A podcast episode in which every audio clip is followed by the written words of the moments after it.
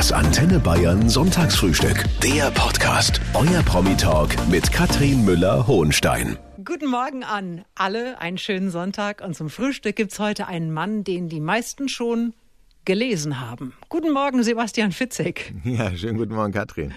Sebastian, Bestsellerautor, aber auch Journalist, warst lange beim Radio, jetzt Talkshow-Host beim Fernsehen. Habe ich was vergessen? ja, ich äh, Spielkind vielleicht, weil ich immer gerne neue Sachen ausprobiere. Spielkind, aber kein Morgenmuffel. Sonntagmorgen um neun, da geht schon was. Da geht auf jeden Fall was. Ich bin äh, sehr gerne sehr früh äh, wach und ähm, trinke allerdings auch sehr viel Kaffee. Den wirst du bekommen. Super. In rauen Mengen. Sebastian Fitzek ist heute mein Gast und ich finde das total spannend, Sebastian, denn endlich kann uns mal einer sagen, wie wir einen Millionenseller schreiben. Also, wie viele Bücher, ähm, vorab, wie viele Bücher hast du Stand heute insgesamt verkauft? Also ich glaube, es sind so um die 14 Millionen, also wurden verkauft. Die habe ich jetzt zum Glück nicht alle selbst in den Läden äh, tragen äh, müssen. Da ist dann aber auch alles mitgerechnet, ne? also vom Taschenbuch bis zum Hardcover und auch Hörbücher, glaube ich, sind auch mit drin. 14 Millionen. Wahnsinn. Bevor wir dem Geheimnis deines Erfolges auf die Spur kommen wollen, Sebastian, stell dich doch mal vor. Wer bist du? Ja, also ich bin Baujahr 71. Ich bin äh, ein, ein Mensch, der eigentlich nie Autor werden wollte, sondern ja, Tennisspieler, Schlagzeuger. Ich habe drei Monate Tiermedizin studiert, äh, weil ich nach dem Abi nicht wusste, was ich machen sollte, aber sehr tierlieb bin. Und dann habe ich gemerkt, ich habe zwei linke Hände, bin folgerichtig zu dem Fach gewechselt, was alle dann studiert haben, meiner Freunde, nämlich Jura. Habe das bis zum ersten Staatsexamen sogar geschafft und im Urheberrecht promoviert, aber bin irgendwann mal beim Radio hängen geblieben, weil ich ein studienbegleitendes Praktikum gemacht habe. Radio ist toll, oder? Radio ist unglaublich toll. Ich, ich, ich liebe es nach wie vor. Ich glaube nach wie vor, weil neben dem Buch mein liebstes Medium. Und Buch und Radio haben so wahnsinnig viel gemein. Denn ich meine, wir haben in der Regel, gerade hier auch in der Sendung, unsere Stimme, unsere Sprache, ähm, mit der wir Bilder erzeugen müssen, ohne Bilder zu zeigen. Mhm. Und wir erzählen Geschichten. Wir erzählen was Geschichten. Würdest, was würdest du denn sagen, Sebastian? Welche drei Eigenschaften haben dich zu dem gemacht, was du heute bist?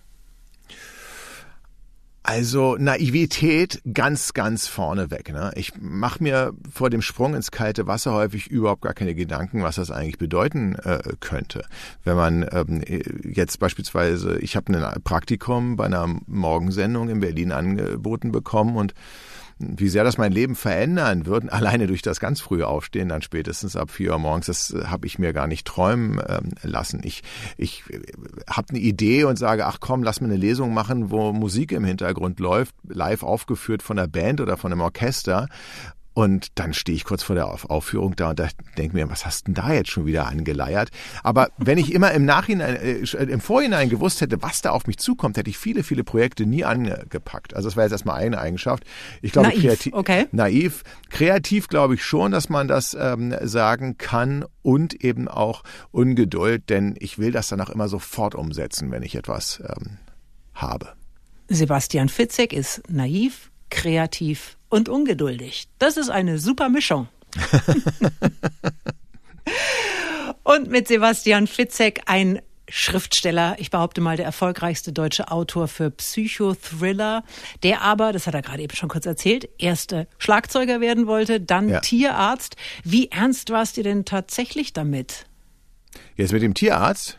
Naja, mit beiden, auch Schlagzeuger. Also Schlagzeuger war, war, sehr, sehr ernst. Also äh, wie alle, sage ich mal, jungen Teenager, die ähm, glauben, dass wenn sie äh, ja jetzt nicht mit Brad Pitt gehen, gesegnet sind, äh, dann das irgendwie wettmachen zu können, dachte ich eben auch, ähm, der Erfolg beim anderen Geschlecht steigert sich schlagartig, wenn ich ähm, von frenetischen Massen beklatscht aus dem Tourbus steige und ein Konzert in der Waldbühne gebe. Es hat aber nie bis zur Waldbühne äh, gereicht. Ähm, das war dann eher so bis zum Studentenwohnheim mit einer Schülerband und ich habe mir einfach das falsche Instrument ausgesucht, um genügend Beachtung zu finden, denn ich habe mich ja immer hinter meinem Schlagzeug versteckt. Ja, so, dann war es also nicht Schlagzeug, aber Tierarzt war schon was, was dir Spaß gemacht hätte, oder? Warum war das so schnell Ah, vorbei? Das, also ganz ehrlich, ich habe wirklich nicht gewusst nach dem Abi, was ich machen sollte und war mir so im Unklaren. Und meine Mutter, Gott hab sie selig, war wahnsinnig tierlieb. Einmal im Jahr ging sie ins Tierheim, hat da Tiere befreit. Wir waren ein Haushalt in, mit Hunden, Katzen, Igeln im Winter und Schildkröten und weiß der Geier was. Und da äh, dachte ich, ich, ich bin ja mal gefragt worden, schon als Siebenjähriger, was willst du später mal werden? Das, ähm, wenn Erwachsene nicht wissen, was sie mit einem Kind reden sollen, ist ja die erste Frage, was Ja. Und ich hatte keine Ahnung. Und dann habe ich irgendwann gedacht, der Tierarzt. Das, das, ich hatte auch gerade ähm, äh, das, das, der Doktor, das liebe Vieh, glaube ich, war eine ARD-Serie, ähm, äh, in der ich, äh, die ich damals gesehen hatte und dachte, Tierarzt ist eine coole Antwort. Und das habe ich so oft wiederholt, bis dann nach dem Abi, ich dachte, na gut, na, dann hast du so oft gesagt, dann probierst du es mal. Und habe dann aber ganz, ganz schnell gemerkt, beim Sezieren des Hundes schon, oh Gott, Oh nee, Gott. das ist überhaupt nicht dein Oh, Ding. Nö, ja, ich weiß. Es gibt Ja. da eben auch ganz schlimme Momente. Natürlich.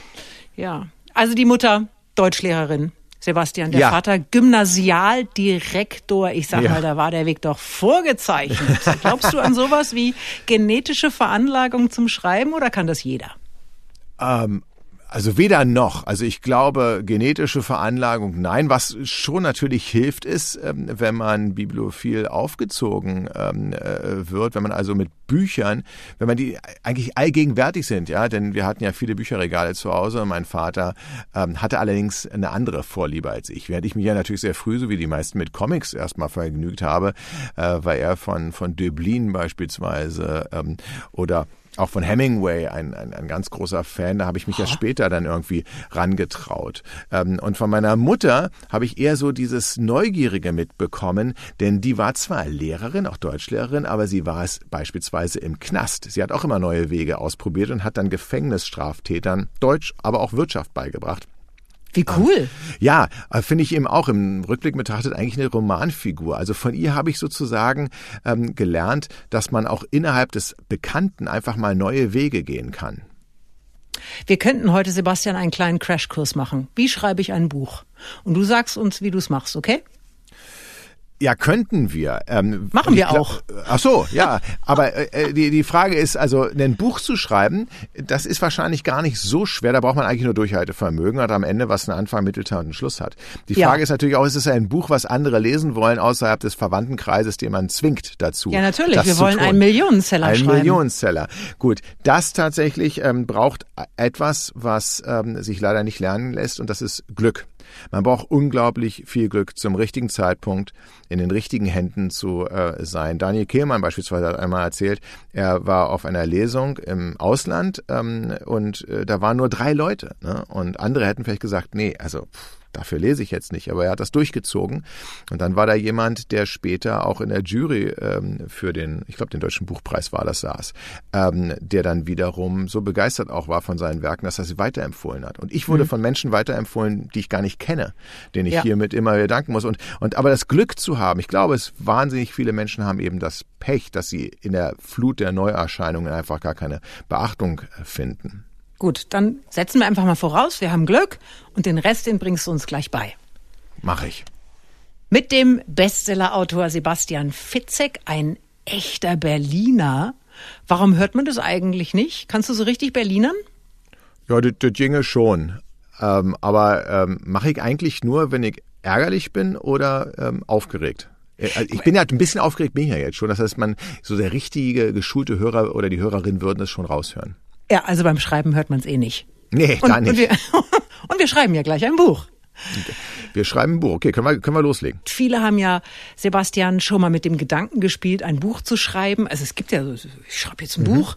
Das klingt total easy. Wie schwer ist es denn tatsächlich, ein Buch zu schreiben? Also das natürlich dann auch ankommt, das gekauft wird. Also es ist natürlich wie alles. Ich finde, alles ist, ist schwer, wenn man es mit Herzblut macht und wenn man sagt, man will sein Bestes äh, geben. Und ähm, beispielsweise, wenn man eine Verkäuferin ist und man steht acht äh, Stunden am Tag ähm, im Laden und, und, und, und macht das mit Leidenschaft und will wirklich, dass die Menschen mit einem guten Gefühl nach Hause kommen. Nach acht Stunden ist man, glaube ich, total platt.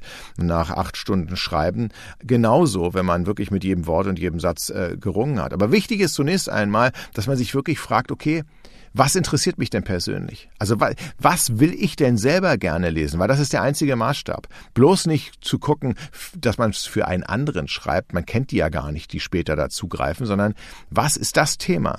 Was sind die mhm. Figuren, äh, die mich selber be äh, bewegen? Und dann sollte man das Buch schreiben, was man selber lesen will. Die meisten, die fangen ja dann sowieso gar nicht an. Äh, aber du hast es gemacht. Ja. Du hast damals gesagt, ich habe jetzt eine Idee, ich schreibe ja. dieses Buch. Warum? Ich meine, du warst beim Radio, du hattest eigentlich hattest du ein tolles berufliches Leben. Ja, aber ich glaube, im Leben kommt es eben darauf an, so viele Erinnerungen wie möglich zu sammeln. Und Erinnerungen kann man eben dann nur sammeln, wenn man auf Reisen geht. Das ist für mich so ein Synonym. Jedes Buch ist eine Reise. Unser Gespräch gerade ist eine Reise, wo ich aufgebrochen bin, um heute ähm, morgen dieses schöne Gespräch führen zu dürfen. Und dann werde ich irgendwann wieder zurück nach Berlin äh, gehen, um, um dann hoffentlich mit Erinnerungen vollgepackt eben die wiederverwerten zu können auf meinen nächsten Reisen.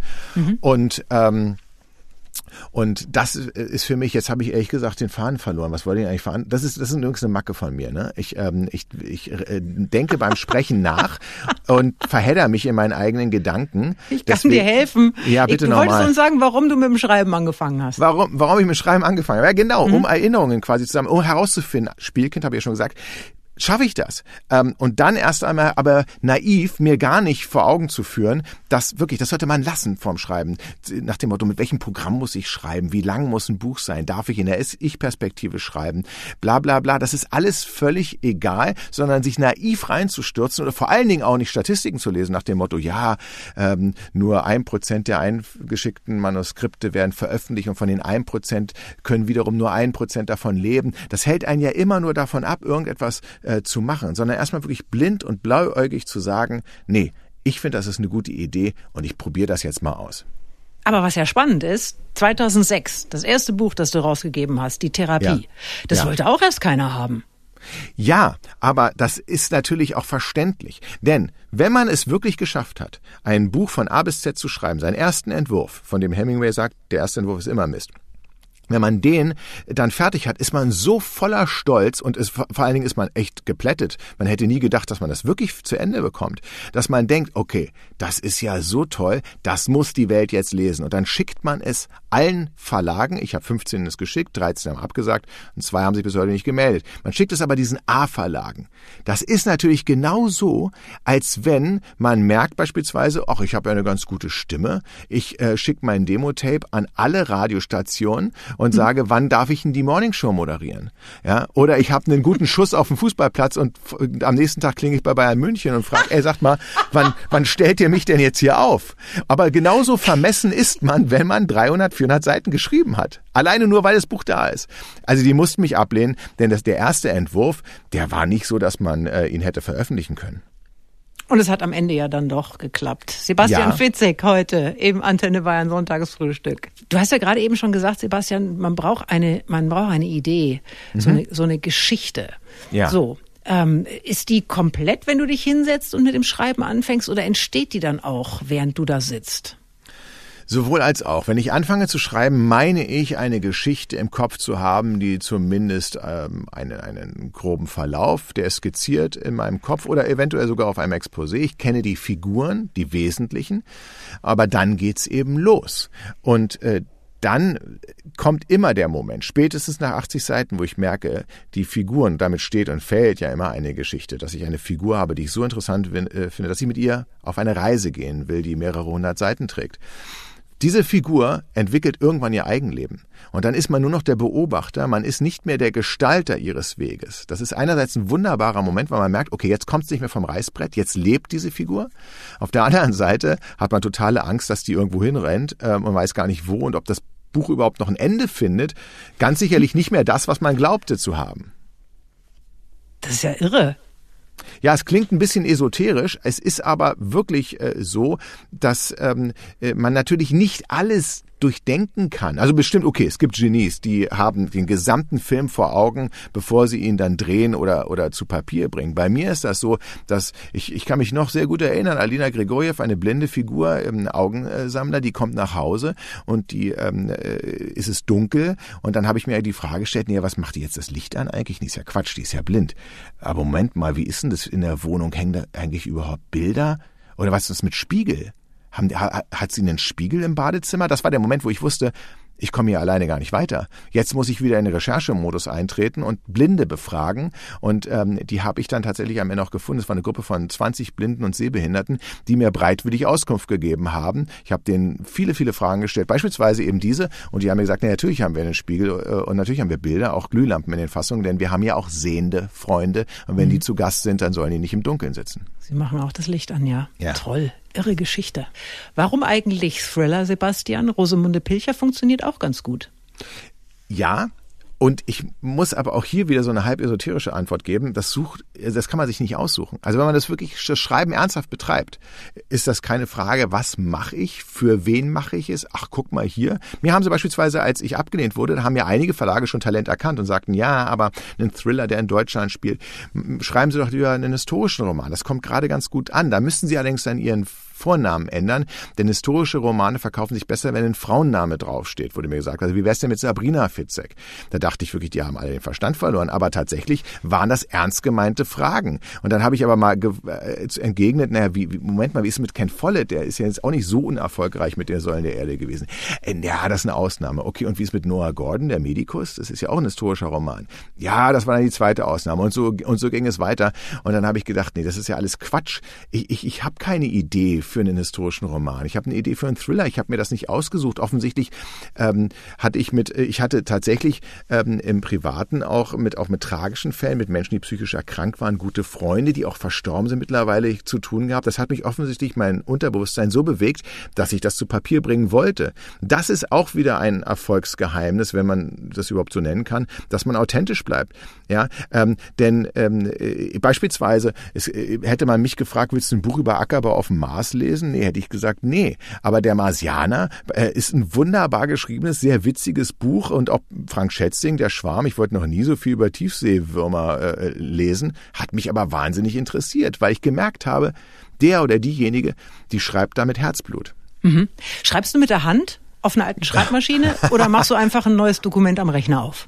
Nee, also ich ähm, äh, mache ein Dokument am Rechner auf, ähm, denn ich kann meine eigene Handschrift wirklich kaum lesen. Ich frage mich immer, was, was habe ich denn da gemeint? Und das, das sieht immer so aus wie wirklich von einem Serienkiller, die äh, Notizen ähm, kurz bevor er losschlägt. Da kann man Psychogramme ähm, äh, erstellen. Ja, aber das passt ja. Das, das würde passen, ja. Aber nein, nein, nein, mit dem Programm. Ja, und dann ist da dieses äh, weiße Blatt Papier im übertragenen mhm. Sinne natürlich, ja, ist ja, ja. Äh, im, im Netz. Genau. Wie geht's los? Erstmal eine Duftkerze an für die Stimmung? Die Stimmung muss vorher schon irgendwie äh, da sein. Also ich bin immer um neun Uhr spätestens am Schreibtisch an dieser Phase, wo ich sage, da räume ich mir auch die Tage frei und sage jetzt so drei, vier Monate jeden Tag und dann schreibst du ausschließlich, dann hm, bist du dann auch nicht beim Sonntagsfrühstück ähm, mit dabei. Aber äh, ich bin pünktlich. Peter Prange, auch ein guter Freund von mir, Bestseller, sagt, äh, die Muse ist es nicht immer, das stimmt. Und da muss man sich halt in Stimmung versetzen das kann manchmal sein, dass man Musik hört, das kann sein, dass man nochmal ein Kapitel eines guten Buches liest oder von einer Serie eine Folge reinschaut und dann merkt, ah, oh, wie kreativ, ähm, so ein Gefühl möchtest du auch mal erzeugen. Also nicht, dass man das kopiert, was man da sieht, sondern dass man inspiriert und motiviert wird. Mich motivieren kreative Höchstleistungen von anderen Menschen immer zu sagen, ach verdammt, ja, schaffst du sowas auch? Schaffst du dieses Gefühl zu erzeugen, was gerade bei dir erzeugt wurde? Ja. Und dann ist aber ja immer noch dieses weiße Blatt Papier ja, da. Ja. Was schreibst du denn da als erstes drauf? Eine Eins fürs erste Kapitel oder deinen Namen oben, oben ins Eck? Also tatsächlich, oder? tatsächlich, ähm, ich habe das beim, ich habe ein ganz normales Word-Dokument, ich habe es mir aber so eingestellt, dass eine Seite unbedingt einer, unbedingt einer äh, im ja ungefähr, das war es, was ich sagen sollte, jetzt fange ich jetzt auch noch an, nach Worten zu suchen, ungefähr einer Buchseite entspricht, so dass ähm, ich auch das Gefühl habe, sehr produktiv gewesen äh, zu sein am, am Ende des Tages. Denn das ist natürlich schön, viel besser. Man hat drei Buchseiten geschrieben als vielleicht nur anderthalb DIN A4 Seiten. Ähm, und dann beginnt das, äh, indem ich mir die Seitenzahlen einrichte, dass ich mit einem Klick äh, verändert sich, ist sofort Kapitel 1 ähm, dort und dann probiere ich natürlich einen ersten Satz ähm, zu schreiben, der der mich ähm, hineinzieht. Ich habe ja meistens einen, einen Film vor Augen, den ich probiere eben zu Papier zu bringen. Sebastian Fitzek, Journalist und Autor. Er schreibt Psychothriller so erfolgreich, dass sie mittlerweile in 24 Sprachen übersetzt wurden und als einer der wenigen deutschen Autoren auch in den USA zum Beispiel und Großbritannien zu kaufen. Was ist noch dabei, Sebastian? Kann man dich auch in China lesen? Äh, in Taiwan auf jeden Fall. Taiwan. Mhm. Chinesisch. Ähm, ich in Japan, ähm, Polen und Griechenland beispielsweise freue ich mich sehr ganz weit vorne. Ähm, mhm. Dort werde ich äh, sehr interessierte Leserschaft. Und ich war auch schon mal auf der Buchmesse in Buenos Aires, also nach Südamerika hat es mich auch schon mal verschlagen. Wo läuft es denn besonders gut? Ja, wie, wie ich sagte, Polen und ähm, äh, Griechenland, aber auch äh, Frankreich, ähm, jetzt gerade in, in Skandinavien, wobei die tatsächlich ähm, dort ähm, eher im E-Book und im Hörbuchbereich ganz weit vorne äh, unterwegs ähm, sind. Also ähm, und, äh, und im englischsprachigen Bereich und da tatsächlich äh, skurrilerweise in Südamerika erfolgreicher noch mhm. als in Spanien. Mhm. Du hast gerade eben schon erzählt, dass man als Autor auch ein bisschen diszipliniert sein muss, dass du dir mhm. eine Uhrzeit festlegst, wo du dich hinsetzt. Ähm, also beispielsweise dann morgens um neun bis mittags und dann machst du eine Pause und dann geht's wieder los ab 15 Uhr. Wie viele Stunden schreibst du so am Tag? Das ist total unterschiedlich. Also am, äh, am Anfang äh, bin ich sehr, sehr lange, also es kann auch weitaus mehr als acht Stunden sein, am, am Tag beschäftigt, aber ich schreibe nicht die ganze Zeit, sondern ich äh, überarbeite wahnsinnig viel. Denn so ein Buch, gerade ein Thriller, ist ja auch so ein bisschen was wie so eine Mathematikaufgabe. Und wenn man am Anfang einen Fehler macht, dann zieht er sich als Folgefehler mhm. durch den gesamten äh, Roman und das kann man dann nicht mehr so richtig korrigieren. Das heißt also, der erste Akt, das ist, der ist wirklich der, der schwerste. Und wenn man dann aber die Figuren richtig aufgestellt hat, dann, ähm, dann ist es das so, wie Stephen King äh, das sagt in seinem Buch über das Leben, das Schreiben. Wenn man zwei interessante Persönlichkeiten aufeinander lässt, dann entwickelt die, die Geschichte dann von diesem Moment an äh, eigentlich von selbst. Aber man muss natürlich erstmal die interessanten Persönlichkeiten finden und sie so skizzieren und sie auf ein Spielfeld bringen, dass man ihnen dann auch weiter folgen will. Und wie viel schaffst du dann so an einem Tag? Wie viele Seiten? Das kann eben am Anfang wirklich nur zwei, drei äh, Seiten sein. Dann nimmt das Ganze Fahrt auf, aber die Quantität sagt ja wie so oft nichts über die Qualität aus. Es ist manchmal stimmt. so, dass ich denke, boah, das war richtig gut und heute 20 Seiten geschafft, also Buchseiten wohlgemerkt, das wären vielleicht 10 in der vier Seiten und ähm, und dann merke ich am nächsten Tag, nee, davon kann vielleicht die Hälfte noch Bestand haben. Und manchmal ist es aber auch wirklich so, dass man auch komplette Kapitel natürlich am Ende rausschmeißt. Ähm, der wichtige Prozess ist ja eigentlich der des Überarbeitens. Dann, wenn man den ersten Entwurf hat, an dem man feilt, dass man dann sagt, okay, ähm, aber ist dieses Kapitel notwendig? Oder kann man dieses Kapitel vielleicht aus einer anderen Perspektive schildern? Ähm, da muss man, wie so schön heißt, den Traum nochmal träumen aus einer anderen Perspektive heraus. Und oftmals schreibe ich auch eine, eine andere Kapitel Kapitelfassung, um auszuprobieren, welche ist denn eigentlich besser. Ähm, und diese Entscheidung übrigens besser, ja, die kann man nur für sich selbst treffen, denn so einen objektiven Maßstab gibt's ja dafür nicht dich in der Talkshow gesehen, schon ein bisschen länger her. Da hast du erzählt, du belohnst dich mit äh, Kinderschokolade. das stimmt. Nach jedem Kapitel eine Tafel?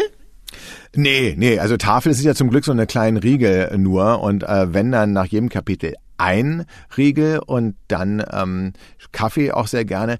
Jetzt, wenn es so auf Weihnachten wieder zugeht, ich bin ja wirklich derjenige, der schon es gar nicht erwarten kann, dem es nicht früh genug gehen kann, dass ich Dominosteine und Lebkuchen in den Supermarktregalen finde, dann kann es eben auch natürlich mal ein Lebkuchen sein. Also ich wollte gerade sagen, also ein Riegel pro Kapitel, dann hat so ein Buch vielleicht 20 Kapitel, dann sind es ja gerade mal zwei Tafeln, ist ja gar ja, nichts. Okay, gut, vielleicht habe ich dann doch ein bisschen mehr. Das glaube ich, ich nämlich jetzt gerade überführt worden hier im Sonntagsfrühstück. es sind von dir mittlerweile auch fünf Thriller verfilmt worden. Mhm. Ist es dann so ein Art Ritterschlag? Ja, ich glaube, das hat man, wenn man anfängt zu schreiben, so als wirklich das ultimative Ziel im, im Kopf. Ähm, als dann tatsächlich aber es mit den Verfilmungen gar nicht so richtig losging, weil Deutschland nicht das, Deutschland ist ein Krimiland, also alles, was 20.15 Uhr äh, verfilmt werden kann, ähm, das äh, wird häufig gemacht, aber Thriller, die ja auch mal manchmal ein bisschen düsterer sind, vielleicht gar nicht gewalttätig, aber einfach düsterer sind, das ist FSK 16, das wird meistens dann erst ab 22 Uhr gesendet, da gibt's nicht so viel Geld für, mit anderen Worten, wär, äh, wir sind nicht dafür bekannt, dass wir viele Thriller äh, machen. Als es dann also sehr zäh war und keiner das verfilmen wollte, passierte etwas ganz Unglaubliches und es wurden Theaterstücke aus meinen Büchern gemacht. Hätte ich mir mhm. nie träumen können, ähm, dass äh, das mal es für die Bühne taugt. Und dann waren die auch noch sehr erfolgreich. Und das war etwas, wo ich fand, wow, ähm, damit habe ich nicht gerechnet. Ähm, und das fand ich eigentlich sehr, sehr, sehr schön. Und das war dann eher für, für mich ein, ein Ritterschlag. Das Tolle an Büchern, Sebastian, ist ja, dass man sich die Welt darin selber erschafft. Ja. Und zwar sowohl als Autor vermutlich als auch als Leser. Also ich habe eine Welt, wenn ich ein Buch lese, die, die, die ganz klar vor Augen. Ja. Und dann, dann sieht man den Film. Und dann sieht da mhm. alles ganz anders aus, als man das in seinem Kopf hatte. Ja. Findest du das doof? Also doof ist das falsche Wort. Ich verstehe zunächst einmal, warum die meisten, und manchmal gehöre ich auch dazu, sagen, nee, also das ist Buch aber viel, viel besser gewesen. Man muss sich wirklich darauf einlassen, dass wir hier in den Kopf von einer anderen Person schauen. Ich wäre unglaublich gerne in den Köpfen von allen meinen Leserinnen und Lesern. Ich bin mir relativ sicher, dass die Hauptfigur, so wie ich sie vor Augen habe, überhaupt gar nicht mit der übereinstimmt, die andere beim Lesen vor Augen haben. Und ein Film gibt mir die Möglichkeit, in einige wenige Köpfe zu gucken, beispielsweise in die des Regisseurs oder der Regisseurin. Ach, guck mal, so stellt die sich also die Insel vor. Das Haus von Viktor Lahrens beispielsweise. Wir sind ja gerade dabei, die Therapie als Serie zu verfilmen. Die Kamerafrau äh, äh, beispielsweise, wie fängt die die Bilder ein? Oder ähm, der Ausstatter, die Ausstatterin. Ach, guck mal, ja, die Requisite. So ist also der Schrank ähm, in deren Köpfen. Und wenn man da die Neugier hat, dann findet man das gar nicht doof, sondern wahnsinnig interessant. Aber natürlich muss man immer eins anheimstellen, warum soll jemand ein besserer Regisseur sein als man selbst? Man hat ja selber einen Film schon bereits im Kopf gehabt. Ich habe mal drei Sätze für dich, lieber Sebastian, ja. und die äh, führst du bitte zu Ende. Okay. Meine Bücher sind fast alle ziemlich grausam, aber das ist ja alles nur Fiktion. Das Gruseligste, was mir tatsächlich mal passiert ist, ist, dass eine Hand eine lebendige menschliche Hand aus der Wand in meinem Büro gefallen ist. Was? Ja. es hat, es gab ein merkwürdiges Geräusch. Ich wusste, ich bin alleine in dem Büro. Ich habe so eine Bürogemeinschaft, wo ich mein Arbeitszimmer habe. Ich ähm, hörte ein Rascheln im Schrank, dachte, da ist ein Tier drin, rückte den Schrank zur Seite und es war wie in einem meiner Bücher. Ähm, da war ein Loch in der Wand und da bewegten sich irgendwie Kabel und auf einmal fiel eine Hand raus. Und ähm, das war der Elektriker im Nachbarbüro. Zumindest hat er gesagt, er wäre der Elektriker. Hat sich genauso erschrocken wie ich. Wir haben uns beide angeschrien durch die Wände hindurch. Ähm, und er meinte, ich so, so ich ziehe hier nur irgendwelche Kabel und sortiere die. Ähm, ich habe ich hab's dann geglaubt. Ähm, Ach so, aber die Hand war noch dran. Die Hand war noch dran, aber ich sah ich wirklich nur gedacht, eine Hand eine Ja, ich dachte, da wäre eine ja. Hand rausgefallen, die wäre ja. nicht mehr dran, die wäre ab nee, gewesen. So kam es mir vor. Das war das Gruseligste, was mir passiert ist. Oh Gott, ja. Der Elektriker. Hm, der Elektriker, guter Buchtitel. Ja. Das Schönste am Schreiben ist, dass man so wahnsinnig viele Menschen kennenlernt, mit denen man nie gerechnet hat, dass man im Leben auf sie trifft. Ähm, beispielsweise in der Recherche, beispielsweise auf Lesereisen, Leserinnen und Lesern oder eben auch wie hier jetzt, ähm, dass wir uns kennengelernt haben. Mein Lieblingsbuch ist Die unendliche Geschichte von Michael Ende. Oh ja, Ach, das ja, ja klar. Es gibt so Klassiker. Ich habe meinem Sohn früher ja. mal vorgelesen von Janosch ein Regenauto zum Geburtstag. Ach, Hast du das schön. schon mal gelesen? Das habe ich nicht gelesen. Janosch kenne ich natürlich, aber das habe ich nicht gelesen. Das habe ich, glaube ich, 800 Mal gelesen, ja. wenn es reicht. Das muss ich mir aufschreiben. Ja, so Kinderbücher sind was Tolles. Ich ja, sie öffnen einem die Welt ja. der Fantasie natürlich. Und äh, ja. deswegen sind es immer Bücher, die man in jungen Jahren gelesen hat, die einen äh, so beeinflussen, dass man auch heute sagt, okay, das ist mein Lieblingsbuch. Total, ne? Weißt du, was auch schön ist? Man äh, kommt ja dann irgendwann in das Alter, du hast jetzt auch gerade deinen 50. gefeiert. Ja. da, äh, da kann man dann ähm, das Schöne am Lesen, man kann irgendwann nach Jahren ein Buch wieder aus dem Schrank holen und hat man keine Ahnung mehr, was ja. drin stand. Ja. Oder? Geht ja. dir das auch so? Ja. Und vor allen Dingen bei Thrillern geht einem das so, weil man manchmal so durch die Seiten hetzt, dass man natürlich zehn Jahre später gar nicht mehr überhaupt gar nicht mehr weiß, was man da gelesen hat. Bisschen blöd, wenn man sich das noch immer und immer wieder kauft. Das ist mir auch schon häufig passiert, dass ich im Buchladen stand und dann dachte, ach, das kennst du ja noch gar nicht. Da ja, man nur das Cover ein bisschen verändert und, und so in der Mitte des Buches stelle ich fest, ach nee, klar, kommt dir doch bekannt vor. Ja, aber dann kann man im Prinzip das Kaufen einstellen. Man hat zehn Bücher zu Hause, liest jedes Jahr eins und ist immer wieder hocherfreut und total überrascht, was da drin steht. Ja, also ganz äh, so lückenhaft ist meine Erinnerung dann doch nicht, auch wenn mein ich äh, tatsächlich mein Kurzzeitgedächtnis besser ist als mein Langzeitgedächtnis, aber also vielleicht müssen es 100 Bücher sein. Äh, Sebastian, eigene Bücher, die kann man jetzt ganz schlecht lesen. ja. weil man ja weiß, was da passiert. Wen liest denn du gerne? Wir haben gerade eben schon gehört, die unendliche Geschichte ist dein mhm. Lieblingsbuch, aber wen liest denn du heute gerne? Also beispielsweise gibt es, wie ich finde, eine ähm, ganz tolle Strömung jetzt von wirklich starken weiblichen Stimmen in der Kriminal- und Thriller-Literatur. Vorreiterin für mich ist da beispielsweise Melanie Rabe, auch Romy Hausmann. Oh, ja. aber mhm. vor allem Melanie Rabe gefällt mir sehr, sehr gut. Ich ähm, äh, lese aber auch sehr gerne die wirklich ganz, ganz alten Klassiker in der, in der Spannungsgruseliteratur. Also Vorbild für mich ist da Edgar Allan Poe. Der Rabe ist mein absolutes Lieblingsgedicht. Habe sogar mal probiert, das auswendig zu lernen. Ähm, das ist ein bisschen lang, ähm, wird mir jetzt nicht mehr so gut gelingen, das aufzusagen.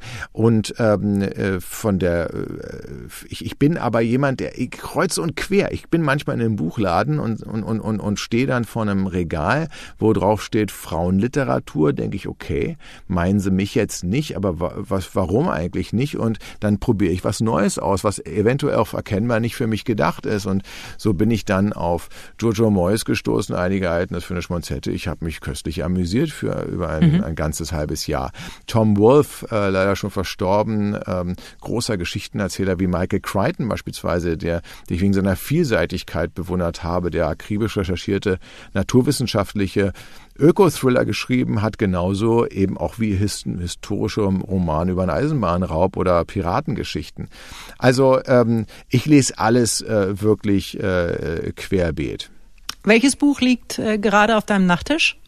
Gerade auf meinem äh, Nachttisch liegt ähm, der Anwalt heißt es, glaube ich, muss bei den Titeln ähm, von John Grisham komme ich immer ins, ins Grübeln, weil ähm, die sind ja alle gleich. Aber es ist die Geschichte, die anknüpft eigentlich an sein allererstes Buch und das war die Jury.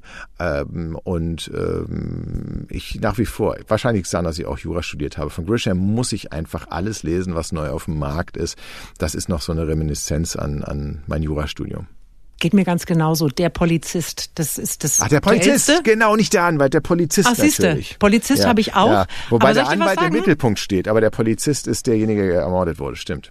Aber soll ich dir was sagen? Das mhm. liegt jetzt da und ich äh, versuche die ganze Zeit rauszuzögern, es zu lesen, weil wenn ich wenn ich es gelesen habe, dann habe ich nichts mehr von ihm. Das genau, genau, genau. Aber ich ich habe schon angefangen und äh, muss sagen, es ist wirklich, es lotet es lotet wieder wirklich gutes Problemsdilemma aus, dass ein Anwalt ähm, eigentlich auf der, auf der richtigen Seite steht, aber alle sagen, wie kannst du so, so jemanden verteidigen? Und äh, dieser Gewissenskonflikt, das ähm, hat, hat Grisham wirklich sehr, sehr gut ähm, wieder mal zum Klingen ja. gebracht.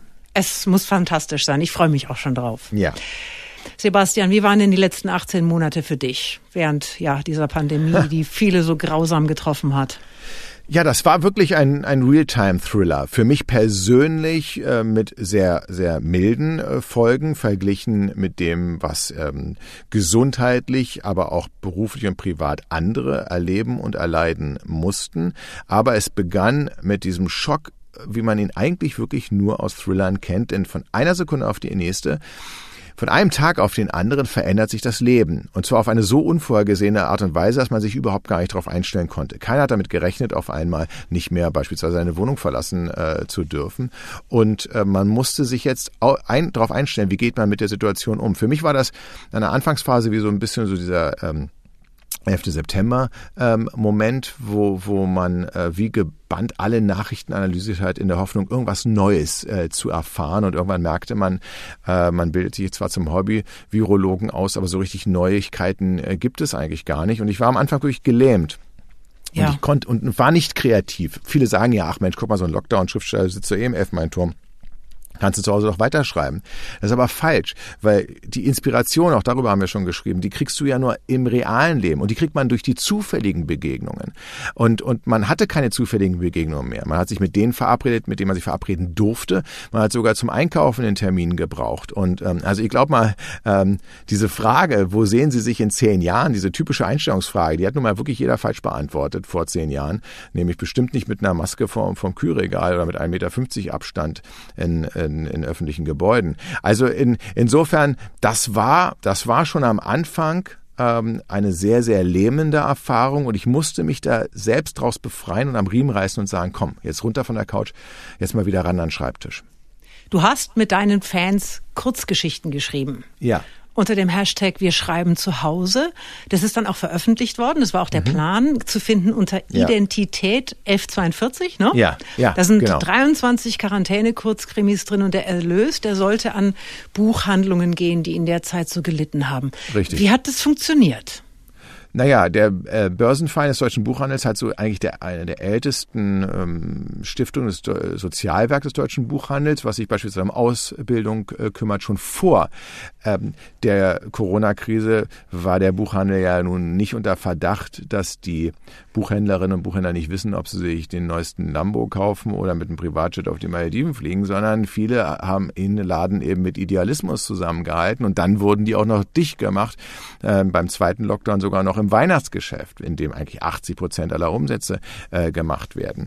Gleichwohl hat die treue Kundschaft, das muss man auch sagen, auch Buchhandlungen, Buchhändler und Buchhändlerinnen zählten jetzt im Schnitt gesehen nicht unter denen, die am meisten jetzt wirtschaftlich drunter gelitten haben. Da waren alle, die beispielsweise jetzt äh, Veranstaltungen organisiert haben, natürlich noch deutlich ähm, schlechter dran. Aber es gab eben viele, die halt schon vorher kurz davor standen und ähm, äh, auch verdrängt wurden eventuell und die die dann ähm, jetzt unterstützt werden konnten durch die Einnahmen, weil wirklich alle Einnahmen gingen ähm, äh, die Erlöse gingen zugunsten des Buchhandels und das und der Umsatz, den das Buch gemacht hat, denn es war ja es war ja weit vorne auch in den Bestsellerlisten, dann am Ende der ging ja auch nochmal zu den Buchhandlungen und Buchhändlerinnen und und ähm, unterstützt beispielsweise die Ausbildung, damit die lokalen Buchhandlungen eben nicht verschwinden. Ja, das zeigt aber, diese ganze Geschichte zeigt schon wieder, dass du eben doch kreativ warst in der Zeit. Weil ja. auf die Idee muss man erstmal kommen. Das war aber auch der Befreiungsschlag. Ich sag's ganz offen. Ich habe gesagt, du musst jetzt irgendwas machen. Okay, du hast Zeit. Ja, du hast nicht unbedingt Ideen jetzt in dem Moment, weil ich war wirklich schon gelähmt und habe ähm, äh, auch gedacht, ey, einen Öko-Thriller will ich auf gar keinen Fall schreiben. Ähm, äh, und dann habe ich gedacht, komm, viele haben doch zu dir gesagt, eben gerade wie du, Katrin, hast auch gesagt, unsere Hörerinnen und Hörer wollen gerne wissen, wie schreibt man ein Buch. Diese Frage kriege ich ja auch oft auf Lesungen gestellt. Da habe ich gesagt, komm, dann machen wir das doch mal interaktiv über Instagram. Lass uns doch mal gemeinsam ähm, nicht ein Roman, das wird zu lang, aber Kurzgeschichten schreiben. Wovon soll die denn handeln, die Kurzgeschichte? Da haben wir drüber abgestimmt. Ähm, was sind die Hauptfigur? Was hat die denn für, für einen Konflikt? Ähm, und dann haben, war das gleichzeitig ein Online-Seminar über wie schreibe ich Geschichten, aber am Ende kam eben auch wirklich was raus. Da konnte jeder etwas dazu beisteuern und dann haben die User das selbst gewotet, was dann auch nochmal in, in, in diesem Band kam. Aber ich muss sagen, das war wirklich für mich dann der Befreiungsschlag aus der Lähmung. Du hattest gerade erst deine Premiere bei Riverboat, Sebastian. Ja. Das ist die Talkshow beim RBB. Genau. Zusammen mit Kim Fischer. Warst du nervös? Ja, also ich bin erstmal sowieso immer nervös. Ich bin auch jetzt, ich spiele hier ständig, ähm, das siehst du ja, mit, mit dem Kugelschreiber, den ich habe und der Kaffeetasse. Da muss ich nur gucken, dass ich ihn nicht umschmeiße. Schmeckt mir sehr gut, der Kaffee, vielen Dank. Aber ähm, ich bin immer nervös. Aber da natürlich noch mal eine Schippe mehr drauf. Und es gab aber vor der Show schon Standing Ovations für dich. Äh, du bist sehr nett empfangen worden, das kann man ja nicht anders sagen. Das äh, tatsächlich, aber je lauter die Standing Ovations im Vorfeld sind, umso nervöser werde ich natürlich, wo ich denke, oh Gott, oh Gott, oh Gott, nee, bitte nicht diese Vorschusslorbeeren. Ähm, ich bin, ähm, wer weiß, ob ich das kann. Ich meine, ich kann über mich erzählen, aber das hat ja, hat ja noch nichts damit zu tun, dass ich einem anderen oder einer anderen ein Geheimnis entlocken will. Das stimmt. Ähm, du warst ja selber auch schon in Talkshows zu Gast. Kannst du ja. also jetzt sagen, beantwortest du lieber Fragen oder stellst du sie lieber selber? Äh, ich liebe das Gespräch tatsächlich. Also insofern fände ich es am allerbesten, wenn ich eine Frage gestellt bekomme, aber, und so wie wir es jetzt ja gerade machen, das eine das andere ergibt und so ein Ping-Pong-Spiel einsetzt. Mhm.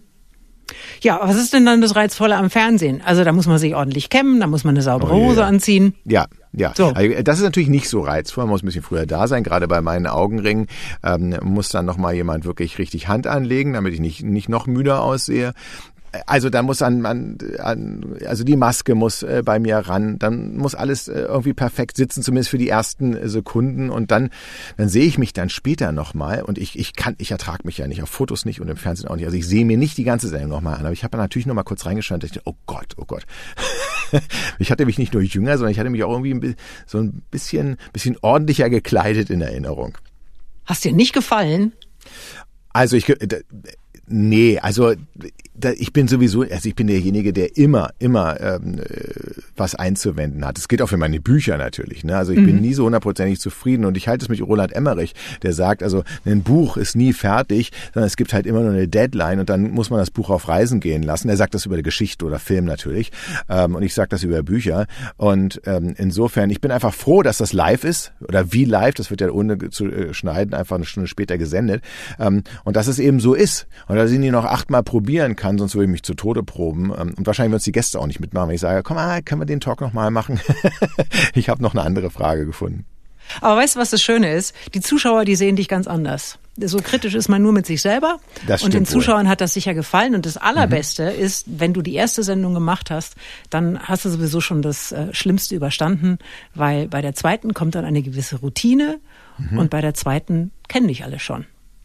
Ja, das, das stimmt ich habe so ein bisschen trotzdem Angst vor der zweiten, weil man eben gerade in diese Falle fällt, wo man denkt, ach na, jetzt bin ich ja schon ein alter Hase, ich habe das ja schon mal durchgemacht. Und, und ähm, diese positive Grundnervosität, die ich habe, die hilft natürlich auch, sich zu konzentrieren und nicht so laissez-faire zu werden. Also insofern, ich, ich will mal so an die zweite Sendung trotzdem so rangehen, als ob es meine erste ist sagt Sebastian Fitzek, heute mein Gast im Antenne Bayern Sonntagsfrühstück. Und es gibt jetzt ein neues Buch. Sebastian, seit zweieinhalb Wochen ist es draußen. Es heißt ja. Playlist. Mhm. Aber das ist nicht nur ein Buch, das ist ein Spiel, oder? Erklär mal, worum es geht. Es geht darum, dass ein 15-jähriges Mädchen verschwunden ist und die hat früher immer über eine Playlist im Internet Musik gehört. Und jetzt hat sich, während sie verschwunden ist, diese Playlist verändert. Aus 200 Songs wurden nur noch 15. Es sind 15 ganz andere, neue Songs. Und es scheint so, dass sie mit Hilfe der Auswahl der Musik Hinweise gibt, wo sie ist und wie sie gerettet werden kann. Und die Musik, die gibt es wirklich. Das ist die zweite Besonderheit. Die wurde komponiert von einigen der namhaftesten Sänger, Sängerinnen und Bands ähm, unserer Zeit. Und die, ähm, äh, und wenn man sich die Musik anhört, dann kann man auch in die Rolle des Ermittlers schlüpfen und herauszufinden versuchen, wo sich dieses Mädchen aufhält und wie sie gerettet werden kann. Das finde ich total scharf. Hast du Spotify gehört, als du die Idee hattest? ich, ich, ich höre hin und wieder Spotify, ähm, wobei ich nach wie vor, das muss ich sagen, es ist keine äh, Blabla, sondern es stimmt, ich hole mir die Inspiration von Musik immer aus dem Radio und ähm, ziehe mir dann den einen oder anderen Song natürlich, aber neue Musik, da brauche ich immer eine, eine Inspirationsquelle, das ist, das ist Radio. Aber hier war es dann eher so, dass ich dann nach mir überlegt habe, als ich die Grundidee hatte, dass Musik so ein Bestandteil des Buches ist, ja, wie komme ich denn jetzt an die Songs? Und ähm, da hat ein gut befreundeter Musikproduzent, ähm, der Stefan Moritz, gesagt, komm, lass die doch neu komponieren. Das hielt ich einfach für eigentlich utopisch. Aber am Ende haben Bands wie Silbermond oder Johannes Oerding, Lotte Ray Garvey, äh, auch Beth Dito, die haben gesagt, ja, nee, sind wir dabei ähm, und sich inspirieren lassen von dem Buch und einen, einen Song geschrieben. Das, das finde ich komplett irre, weil es ist nicht ja. nur ein Buch, das ist jetzt ein, das ist, eigentlich ist es ein großes Kunstwerk. Das ist sehr lieb, dass du das sagst. Für die Musiker ähm, da, äh, und Musikerinnen muss man das uneingeschränkt sagen. Ich selber werde mich jetzt nicht loben, aber, das, aber die Musik, das Album, das ist, das sind wirklich 15 ganz, ganz tolle eigenständige Tracks gewonnen. Wenn beispielsweise jemand nimmt wie Cool Savage, King of Rap, der hat einfach wirklich ein Hammerbrett rausgehauen. Es ist ein cool Savage-Song. Es ist keine Auftragsproduktion nach dem Motto, schreib mal was, irgendwie was Düsteres, was zum Psychothriller äh, passt. Da sind auch, gerade Beth Dito hat ähm, äh, mit I Need You einen so, eigentlich einen Sommerhit ähm, geschrieben. Ähm, ich finde es, äh, das ist einer ihrer größten Hits für, äh, für mich. Ähm, und ich bin natürlich stolz darauf, dass ich so ein bisschen Inspiration sein konnte. Aber im Grunde genommen haben die völlig losgelöst einen, einen Song geschrieben und der hat auch mich dann teilweise, haben die mich inspiriert inspiriert, die Handlung zu verändern. Also die Musik gefällt dir auf jeden Fall. Weißt ja. du denn in dem Moment, in dem du schreibst, ob äh, dein Buch auch gut wird? Ah, also gut ist natürlich immer äh, relativ, weil jede Meinung ist korrekt. Ich kann ja keinem sagen, ich fand das Buch nicht gut, sagen, nee, aber gefällt es dir? Äh, mir sehr, persönlich gefällt es sehr, ähm, ich, äh, weil es viele Momente hat, auf die ich mich auch schon beim Schreiben gefreut habe und dann beim wiederholten Lesen. Bevor es in Druck geht, lese ich es nochmal immer laut vor, um da merkt man immer am, am besten, wo hapert's noch oder wo kann man auch kürzen eventuell. Und äh, auf da war es viele Momente hat, auf die ich mich persönlich gefreut habe. Und das ist etwas, wo ich sage, ja, okay, es ist auf jeden Fall ein Buch, was ich selber gerne lesen wollen würde. Wunderbar. Playlist im Handel. Mitmachen. ja, und zwar als Buch und natürlich eben auch als Soundtrack kann man äh, sagen. Wobei Soundtrack ist zu kurz gegriffen. Die, die Songs gibt es im Album, es gibt es auf Vinyl. Natürlich zum Streamen wie die Playlist eben äh, im Buch. Die fiktionale gibt es auch in der Realität. Der Mann ist so unglaublich vielseitig. Er kann schreiben, er kann moderieren. Er war mal beim Radio. Er, ja, er kann eigentlich alles und er kann vor allem, er kann uns vor allem jetzt auch sagen, Sebastian, das letzte Geheimnis. Was gibt es in deinem Leben, von dem du noch nie etwas in der Öffentlichkeit erzählt hast? Also ich bin ja eine Quatschtante. Ich habe wahnsinnig viel schon ähm, erzählt und bin da ja auch nicht so scheu, äh, auch über mich selbst zu lachen. Da gibt es äh, etwas, was mir erst jüngst quasi äh, vielleicht widerfahren ist, ähm, wobei die einen oder die anderen nicht so reden würde. Ähm, vor der Riverboat-Sendung, und zwar sowohl als ich zu Gast war, noch mit Jörg Kachelmann und Kim Fischer, ähm, äh, am 8. Oktober, als später bei einer Premiere am 15. Oktober in Berlin musste mir quasi das Hemd zugenäht werden. Ähm, weil, leider nicht, weil jetzt meine Waschbrettbauchmuskeln sich da so durchdrückten, sondern weil sich mein Kinderriegel gestählter äh, kleiner Bauch natürlich so immer so eine Luke gesucht hat. Und diese Slim Stretch Hemden, ich nehme die in dunkel mit Absicht, auch das, weil es natürlich schlanker macht. Ähm, da kam dann immer die Maske und hat noch kurz, wirklich kurz bevor es auf Sendung ging, an mir äh, äh, die Garderobe war es rum, äh, ja wirklich genäht ähm, und alle haben sich mich angeguckt und gesagt, was macht denn der jetzt? Warum mussten die sich jetzt nochmal nähen lassen? Ja, ja, damit das Hemd nicht aufplatzt während der Talkshow. Ja, weil das ist eine, das ist ein ganz, ganz, ganz schlimmer Anblick, muss ich sagen. wenn, ja, jetzt nicht nur bei dir, sondern generell, ja. wenn so, wenn, wenn, wenn das Hemd so auch genau die Nummer zu klein ist. Ja. Ähm, man kann ja alles in einer ordentlichen Größe kaufen, dann ist es ja wunderbar. Aber wenn es äh, zu klein ist und dann äh, vorne so sich seinen Weg sucht, ja. Ähm, ja. ja, ich weiß, was du meinst. Genau. Aber du hast doch, was ich nicht verstehe, was ist denn mit diesem Kinderriegel? Äh, du hast doch einen, du hast doch einen Fitnesstrainer. Naja, ich, äh, ja, ich habe einen guten Freund, mit dem ich immer laufen äh, gehe, aber ich meine, äh, man muss ja jedes Jahr, dass man älter wird, muss man ja mehr machen, um allein um das Gewicht zu halten. Sonst wird man ja jedes Jahr ein Kilo, äh, Kilo schwerer. Und ähm, also ich habe mich jetzt äh, von, von meiner Tom Cruise-Figur äh, jetzt also verabschiedet. Ähm, ich akzeptiere jetzt äh, das so, wie ich bin und hoffe, dass ich einfach ähm, das jetzt halte, so wie es ist. Es haben viele Menschen in der Pandemie zugenommen. Du auch? Äh, ja, kurzfristig ja. Ich habe es wieder ein bisschen äh, runter, aber klar, logisch. Ich meine, äh, auf dem Fernseher zu gucken und dabei äh, den Lieferdienst ähm, sich damit äh, zu füttern, das ist jetzt nicht immer das Beste, was man machen kann. Das hat großen Spaß gemacht, lieber Sebastian. Ja, mir auch. Vielen Dank. Sebastian Fitzek war heute zu Gast hier im Antenne Bayern Sonntagsfrühstück. Wenn ihr das nochmal anhören wollt, weil ihr es vielleicht verpasst habt, dann äh, schaut doch mal auf antenne.de, da gibt es das ganze Gespräch noch einmal komplett. Sebastian, ich wünsche dir alles Gute. Vielen Dank, Katrin. Und äh, bleib schön gesund und fröhlich. Dito, vielen Dank. Ciao. Tschüss. Das Antenne Bayern Sonntagsfrühstück. Der Podcast. Jede Woche neu. Jetzt abonnieren oder folgen für mehr spannende Gäste und entspannte Gespräche mit Katrin Müller-Hohenstein.